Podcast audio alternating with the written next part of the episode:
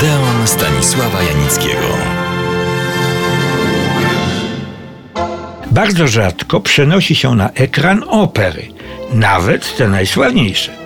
Ale nasi filmowcy od dawnych lat uważali jednak, że jest to potrzebne i artystycznie pociągające. Prym dzierżyła rzecz jasna Halka Stanisława Moniuszki. Kiedyś już Państwu o jej wersjach filmowych opowiadałem, więc dzisiaj tylko przypomnę. Pierwsza filmowa Halka powstała w czasach zamierzchłych, bo w roku 1913 film był jeszcze niemy, więc właściciele bogatszych kin zatrudniali zapewne śpiewaków, którzy stosowne arie na żywo wykonywali. Prasie pisano, że była to wierna przeróbka libretta operowego, kończąca się napisem Utopiła się nasza Halka, módlcie się za jej duszę. Wypada wymienić niektórych wykonawców, aktorów. Halkę grała wówczas znana i popularna aktorka Halina Starska, zaś Janusza, jeden z najsławniejszych naszych aktorów, Jerzy Leszczyński. Wspaniały aktor, ale o nim opowiem kiedyś dokładniej. Teraz powiem tylko, że w ostatniej filmowej wersji Halki z roku 1937 Jerzy Leszczyński grał stolnika. Druga filmowa Halka z 1930 roku powstała jeszcze jako film niemy. Dopiero dwa lata później ją udźwiękowiono. Arię Jątka śpiewał Ladis Kiepura, brat sławnego Jana Kiepury. Zacytuję fragment końcowy przedwojennego programu, który brzmi: Wypędzona okrutnie, błąka się długo, aż wreszcie dręczona tęsknotą do dziecka powraca do starego młyna. Zastaje dziecko nieżywe, oszlała z bólu, biegnie do kościoła, gdzie spodziewała się znaleźć ukojenie, a przedstawił jej się widok nieoczekiwany. Ślub Janusza.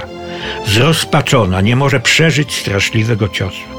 Rzuca się w nurty Dunajca, z tego samego urwiska, na którym panicz składał jej niegdyś przysięgi. Trzecia adaptacja Halki weszła na ekrany polskich kin w grudniu 1937 roku. W czołówce filmu widzimy tak znane nazwiska jak Leon Schiller czy Jarosław Iwaszkiewicz. Reżyserował jeden z najlepszych naszych reżyserów tamtych czasów, Juliusz Gardan. A grali Lili Zielińska jako Halka, wspomniany już Ladis Kiepura, ale tym razem nie tylko śpiewał, ale i zagrał jątka. A Janusza grał Witold Zacharewicz. Wspomniany już przy okazji pierwszej adaptacji Halki Jerzy Leszczyński, tym razem jako stolnik. I jeszcze jedna informacja. Ta Halka otrzymała nagrodę ministra komunikacji na festiwalu filmowym w Lwowie w czasie 18 targów wschodnich. Rok wcześniej miała swą premierę druga wspaniała opera Stanisława Moniuszki Straszny Dwór.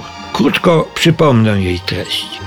Z wyprawy wojennej wracają w rodzinne strony Stefan i Zbigniew, Witold Conti i Kazimierz Czekotowski. Sławią wolny stan i ślubują, że się nigdy nie ożenią. Jak takie śluby się kończą, doskonale wiemy. Więc powiem tylko, że owe łamiące męskie serca dziewczyny grają Lucyna Szczepańska i niezrównana Helena Grosówna. Reżyserował znany nam doskonale Leonard Buczkowski. To reżyser tak głośnych filmów powojennych, jak Zakazane piosenki, Skarb, Orzeł czy Marysia i Napoleon z Beatą Tyszkiewicz i Gustawem Holubkiem w rolach tytułowych. Wracam do Strasznego Dworu. Nie bez powodu. Otóż ukazała się niewielka, ale ciekawa książka zatytułowana Mój rodzinny straszny dwór.